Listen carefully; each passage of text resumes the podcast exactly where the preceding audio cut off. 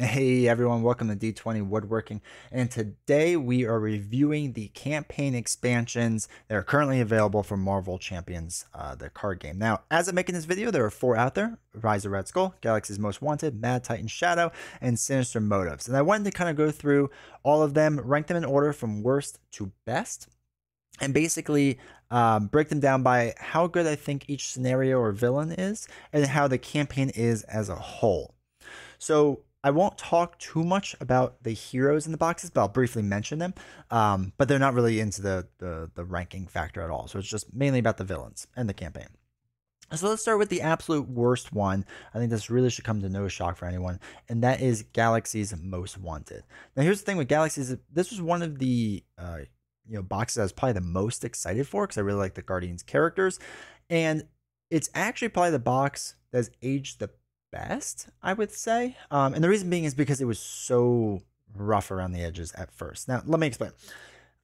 With the heroes, and this really doesn't go to the ranking, but with the heroes, um, a lot of people had issues with Rocket when Rocket first came out, and Groot. Groot was probably the better of the two of them, but Rocket felt really weak, weak and kind of off, especially for solo play.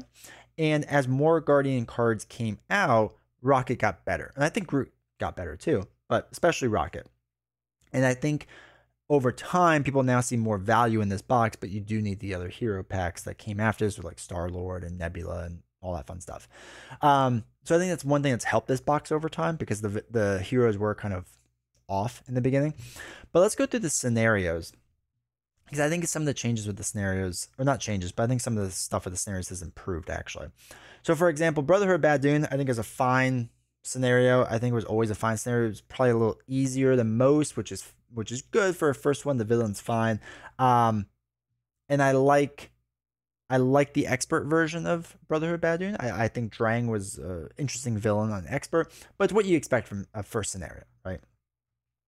The big issue everyone had with this game was scenario to infiltrate the museum, right? This is the whole infamous collection. And this was something that threw a lot of people off. It, it gave a lot of people fits. And I think the reason being is because, especially in the beginning, the vast majority of the heroes had to either attack or thwart or basically be exhausted to do something, to do a lot of stuff. It felt like you had to play that way. And until we started seeing heroes like War Machine, for example, where War Machine doesn't have to ever really exhaust and can still do a ton of damage and a ton of thwarting with how his you know system is built out. With heroes like War Machine, you can now exhaust War Machine to focus in on um, on the collection right? So because of being able to focus on the collection War Machine, just I'm using him as an example, right? That makes this scenario easier and not as difficult as it was when it first came out, right? Rocket and Groot, it felt like you had to exhaust all the time to to do anything with that, and this made this scenario really, really difficult off the bat. So I actually think over time, Infiltrate the Museum has actually gotten better. Now it's still really, really hard for certain heroes, but there are now heroes that are out there that this is an easier scenario. The other issue with this box is they had the same enemy or the same villain twice, essentially, right? Escape from the Museum, yes, it's a different way of playing the game, but you're still going against the collector. And it feels like cheap. It, feel, it feels kind of weird. Like, why? Why was the collector so special? This, like, and I get with the story, kind of makes a bit more sense, but I still feel like they could have done this better as far as the scenario goes, it, it's a fine scenario. It's one I don't play a lot because I actually think it's kind of easy where you just run a, a strong justice deck and you can crush the scenario very quickly, right? Because it's just how fast can you scheme or how fast can you thwart, sorry. So, so that makes the scenario pretty easy. In the campaign version, it's a little more difficult, obviously, because now you have to balance it out, um, you know, over several different rounds and whatnot, but um, or several different uh, scenarios but it's still not this like incredibly hard scenario three. It's probably one of the weakest one in all the boxes, I would say.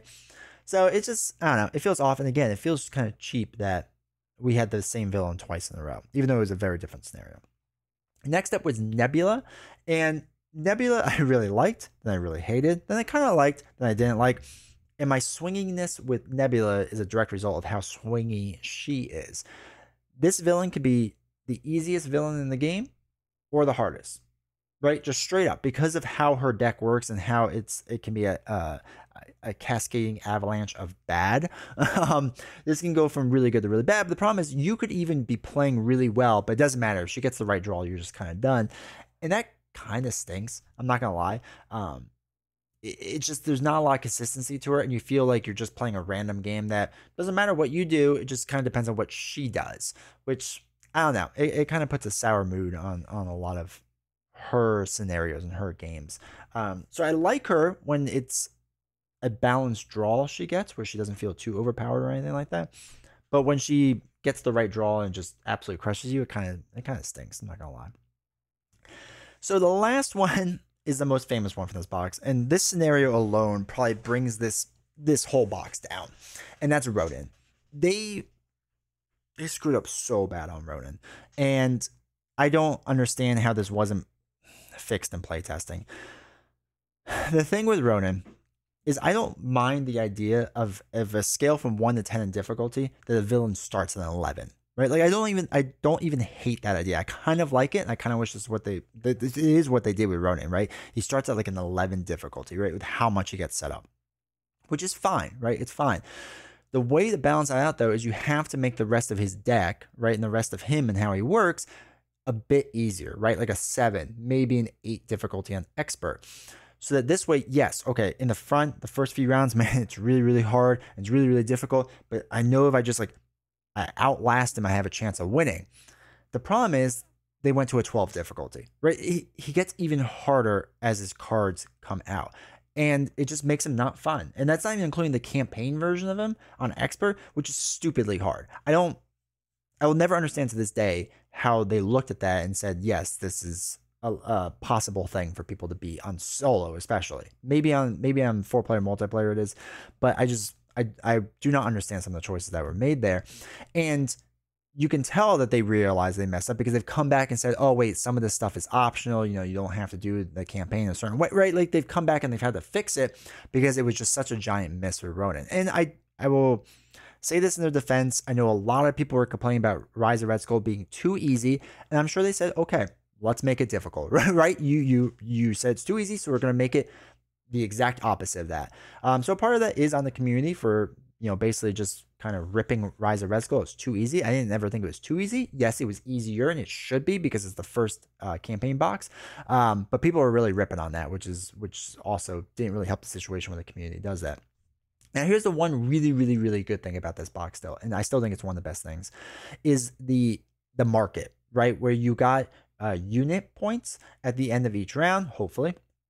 And you could buy cards from the market. I thought this was the best system of the uh, campaign cards of any of them. And this is one of the things that I actually will still come back to Galaxy's Most Wanted and just not really play Ronan or play a modified version of him. Uh, well, I'll, I'll, try him on his uh, original way they meant to play him, and then when I lose enough, I'll try something else. But uh, this is one of those things that keeps getting me back into the game. Is this campaign market um, you know deck of cards. Like I think it's really cool to buy different upgrades or events or whatever else and have them be used for the rest of your campaign. I, I really like this system. I wish they would implement it more. They're they're doing something different with each box it seems. But if they ever went back to doing something, I hope it's this. So Galaxy's Most Wanted was my least favorite. Now, number two on this list is Sinister Motives, our most recent box. The reason being is straight up because the reputation track. I am not a fan of this track. I like that they tried something new and different. You know, I'm not upset about that whatsoever, but I don't like the track. And the reason being is because as you move up the reputation track, not only do good things happen, but bad things happen. And I never felt like the good things really outweighed the bad things, or at best, they were kind of like equal. So it never felt like I was getting this huge benefit. It felt like every time I got a decent benefit, I was getting a decent loss as well. And I just, I don't know, it, it just made going up the reputation track not as fun. Um, it was a lot of bookkeeping, which felt weird. And that's not a bad thing. It just felt weird for a Marvel Champions game.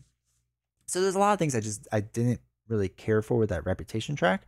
Um, and I will say this about the heroes that the heroes themselves I think were by far the strongest heroes in the box. So if you're ever looking to buy a box for just the heroes, this is probably the one that you want to get um, because the heroes are very strong in this box. And I knew that that turned a lot of people off too. That was um, that they were just a little too powerful for this box. Um, that makes a lot of scenarios pretty easy. Um, but anyway, I, I think the heroes are good. I think they're getting better as more cards come out. So yeah, there's that.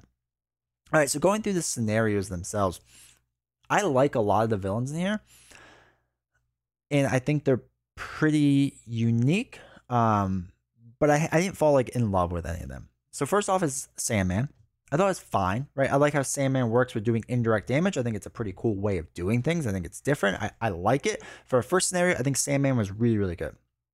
For a second scenario, Venom, I thought he was fine, right? I don't love Venom, but I thought he was fine. Uh, the campaign cards kind of make it a bit more difficult, which is nice in, in this in this uh, campaign scenario.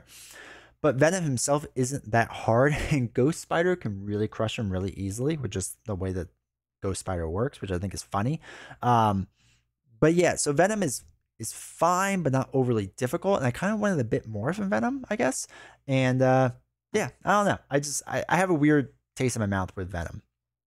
Next up was Mysterio, which I know a lot of people have challenge, uh, challenges with because when he adds a ton of his cards into your deck, it can be really bad.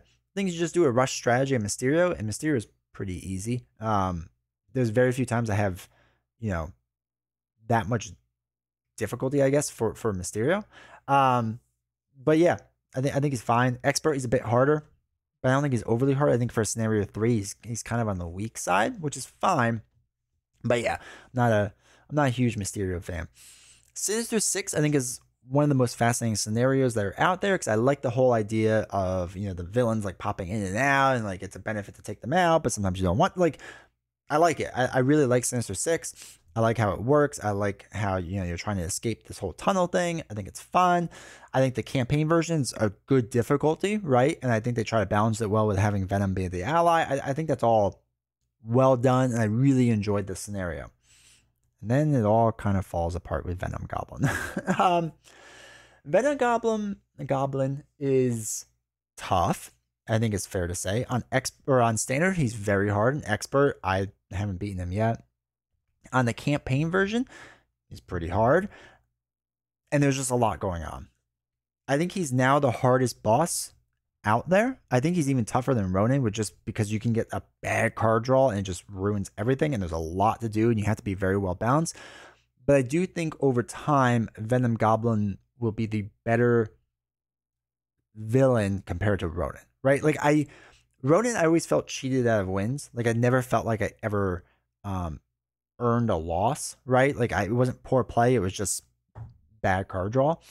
Venom, it feels like when I lose, a lot of times it's because I played poorly, and I like to lose that way. And with Venom Goblin, it feels like that. Like I feel like after I lose, like okay, maybe there's some things I could have done better. Let's focus on those things and let's see how we do. Versus Ronan, it was just I, I lost because I got the wrong card draw and he stacked way too much in the beginning, right? That that's all it was. So um, I think over time, Venom Goblin will be a better villain over time, and I think that will improve this box. But as of right now, that's kind of where I rank it. Um, you know, second from the bottom, mainly because it's reputation track. I really don't like it. I like the idea of them taking you know taking risks and trying something different. Um, but yeah, I don't I don't love it, especially with the the shield tech upgrades that you get. It's like you can't even pick one. It's randomized, and there's a chance you can put it to its upgrade side, which it helps you, but not like a ton. Like it, I don't know. It it it. I don't like the market cards, the market cards in this in this scenario either. So those are kind of my biggest strikes against this box. All right, next up is number three, which is the Mad Titan Shadow. Right, this is I think the second best box out there right now. And the weakest part of this box for me is I'm not a big fan of either hero in this box. Like Adam Warlock is a very good hero. He's very, very strong. Um, but the Wild Tutor deck seems to be the best version of him, and that's kind of why do you build him any other way? And Spectrum is, I like the idea. I just don't think she works that well.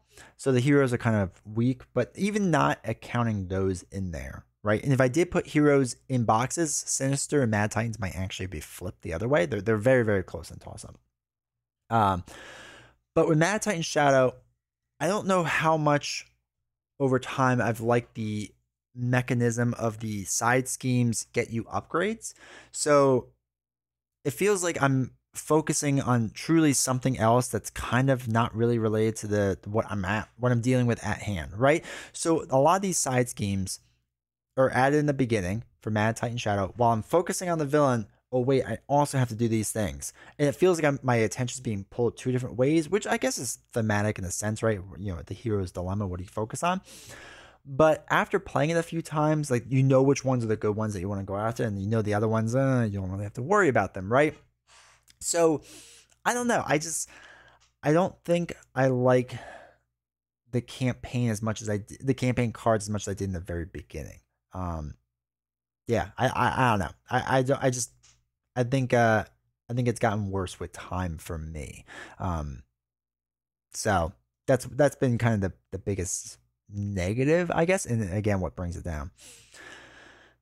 So as far as scenarios go, I think going through the scenarios, the scenarios are pretty good overall. I really, I really generally enjoy them, and I enjoy the campaign versions of them. So first up was Ebony Maw, which I think is a fantastic uh, first like scenario villain to fight against. I like the whole spell thing and how that works. I think that's fun. Um, and campaign version of Ebony Maw, I think is the same amount of difficulty, right? You get like the extra cards out there with what is secure the landing pad and, and security breach. And this is what I mean by the campaign difficulty doesn't feel much different than the actual box difficulty, which isn't bad, but I want there to be some differences. I, I don't know. It, it's a weird feeling that, yes, I understand that there are differences, but it just it doesn't feel like enough. And it feels kind of like I'm just playing all the villains in a certain order, right? That there's not necessarily much with the campaign going on. But as far as the first scenario, I think Ebony Maw is really, really good. The second scenario, tower defense, I really enjoy. I like the two different villains out there, and I like the whole which one's active, and you know the flipping of the tower when there's too much damage on it. There's two main schemes. Like I, I like all that. I think that's really, really good. I think an expert's a really good challenge.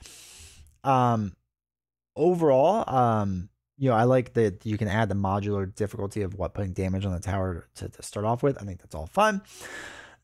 Again, the campaign difficulty doesn't feel much different than the actual game itself difficulty. Uh, but I think for a second scenario, I think it's absolutely perfect.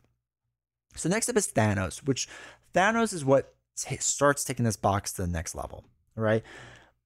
Thanos is a scenario five boss, but just put in scenario three because of how his mechanics work. He is extremely difficult. The Infinity Gauntlet encounter set is extremely difficult, and I love it. I love it, love it, love it. Because when I lose to Thanos, I feel like there's things I could have done better to win the game. And the biggest thing is just keeping that threat down so that you don't have to go through a snap, right, and lose half your deck. That's the worst part of the game, um, but it's very thematic. It's very, very awesome. The theme of this box, I think, is really well done, and Thanos is really, really well done. The campaign setup, um, you know, is a bit more involved, right? There's a uh, there's a few more things going on depending on how previous things played out. And to me, that's where this starts getting interesting with the campaign is in the campaign setup. Um, the game changes a bit, right? Not a ton, but a bit. Now, what changes a lot is the next scenario, which is uh, scenario four, which is Hela Because if you went through a snap, right, from the, the, the previous one, you have to discard the top half of your deck, which is really kind of thematic for Hela. I think is really interesting. And Hela I, is my favorite encounter in this entire game, right? I love Hela. I think the way they did it, we're kind of traversing through things and fighting certain things and size. I, I love all of it. And this scenario alone brings this box up a whole nother level for me. I love this scenario. I think the campaign version of the scenario in the grand scheme is really, really cool. I think it's well done. My biggest gripe with this box is the fifth villain, which is Loki. Loki doesn't really have like an expert version, right? You just have to defeat more Lokis, which feels kind of weird, I guess. I don't know. I'm not a big fan of that. Um, Loki himself is very, very difficult, right? Loki is a very difficult villain to start off with. And what's frustrating with Loki is they decide after they made this difficult villain, they said, oh, wait, you know, we have this really cool Infinity Gauntlet deck. We haven't used it for a while. Let's just throw it in with Loki and make him really hard right? Without that deck, Loki's still tough, but he's a manageable tough, right? Like it feels like you can defeat him and you can do well against him. With that deck of cards, it, it kind of almost feels cheap. I don't know. It just, it just doesn't feel right. And it doesn't, in the comic little section, I guess it kind of makes sense, but like in the MCU, it doesn't make like a ton of sense. So I don't know. It, it just, it feels off. It feels weird. And I don't know. Loki should have either been a bit easier and the deck made him harder, or Loki should have been the same difficulty as maybe a little bit harder, but no um, Infinity Gauntlet deck. So, anyway, overall, I really enjoyed that box. Obviously, I think Hela and Thanos lift that box up a lot. I think the first two scenarios are really well done. Just Loki drags it a bit down, and I, as time has gone on, I'm not the biggest fan of the campaign cards in that box. So obviously, the last one is Rise of Red Skull. Now, here's the thing: while I think this is the best one, I think it's going to keep getting worse because it's starting to age um, and not be great. Now the heroes in there with with uh, Spider Woman and Hawkeye, I think they're great heroes. Spider Woman especially is, is super strong and interesting, but the campaign itself I think is really starting to show its its age with the tech upgrades and the basic conditions, right? And then the the upgrade or improved conditions after that. And the reason being is because you just finish the scenario and you get the upgrade, right? You just finish the scenario, you get the condition. You just finish the scenario, you get, you know, the improved version of it, right? Besides Taskmaster, there isn't much difference in what goes on through a campaign. So it's just you're kind of going through the motions, which just feels it feels dated at this point. But as far as the villains are, the villains are really, really good. Scenario one Crossbones is still an enjoyable villain. I love to play Crossbones. I think he's he's a good, difficult first scenario as far as like the campaign setup goes, um, you know, there there there really is none. So there's that. Um, but next up is Absorbing Man, which is one of the biggest misses of all villains. He's so incredibly easy, easy even on expert. It kind of drags this whole scenario down a bit, or this whole campaign down a bit, because you have basically a scenario where you can reset and like really focus on healing back up and getting better. Um, and expert side of him isn't really that much more difficult, right? He's just he's kind of a miss as a villain as a whole. We come back to Taskmaster, who I really enjoy. Taskmaster, I think Taskmaster's a lot of fun. I like the whole you're trying to free the different allies um, that are captured by him. This is the one part of the the scenario that can change because you can get like four you know allies, or you can get no allies, right? It, it's kind of random in that sense and how much you work toward it. But I like Taskmaster as an encounter. I think Taskmaster is really good. Scenario four, Zola is final boss material, right? Zola is final villain material. He's very difficult. He has aged exceptionally well. He's still a lot of fun to play. An expert version of him is still really, really challenging, even with all the cards that are currently out there. And I really like Zola. I think Zola is really good. Um, and I think he's he kind of carries this box and makes it really, really fascinating and good individually, I like playing him uh, in the campaign. He's still one of the things I think about the most, right? I think about Zola the most when I go through this campaign, and that's what I'm gearing my deck up to beat. Because after that's Red Skull, which is interesting, right? Like I like the whole side scheme deck thing. The problem is once you kind of figure out Red Skull, it's done. Red Skull, you just have to worry about the side schemes. And then once the sleeper comes out, deal with that and once the sleeper is gone, you don't have to worry, right? This game becomes a lot easier because the campaign cards that you were given have all pretty much upgraded at this point and they're pretty strong, right? They're pretty strong. So Red Skull doesn't feel like the campaign makes it much more difficult. Uh, maybe a little bit with, um, you know, how many delay counters, I guess, were in the beginning, and then you could put them on the main scheme or whatever, and then you can shuffle experimental weapons, which makes them a little more difficult. Not a ton though, right? It's not overly difficult, but I still like him. I still like his design. I still feel like him and Zola should have been swapped as far as difficulty of like Zola should have been the final bad boss, but thematically it doesn't make sense, so I get why they did it. But whatever. Anyway, Red Skull I think is fine, but it's showing its age because it's pretty easy to defeat him now, even though Zola's kind of the harder one on this. So anyway, Rise of Red Skull still my number one campaign box as far as you know campaign and villains mixed together um but i don't see it staying up there. I actually think mad titan shadow will continue to climb the ranks as loki either gets easier because the cards keep getting stronger uh, because hela is so incredibly thematic and fun I even see Sinister Motives moving up, right? Galaxies, uh, it's probably going to stay there for a while. But anyway, that is my list. That is my ranking. Do me a huge favor if you watch this video and you made to this point, you probably enjoy my content or at least, you know, like it somewhat. So make sure to hit subscribe if you haven't already. We're trying to hit a thousand subscribers, so it would mean a lot if you hit that button while you're down there. Hit the like button and leave a comment what do you think of my list and what is your list right of the four boxes that are currently out? How would you rank them out of enjoyment? Just focusing on the villain side right? Not the hero side but just on the villain side and the campaign side. How would you rank the boxes? I'm interested to hear your thoughts and thank you for watching this video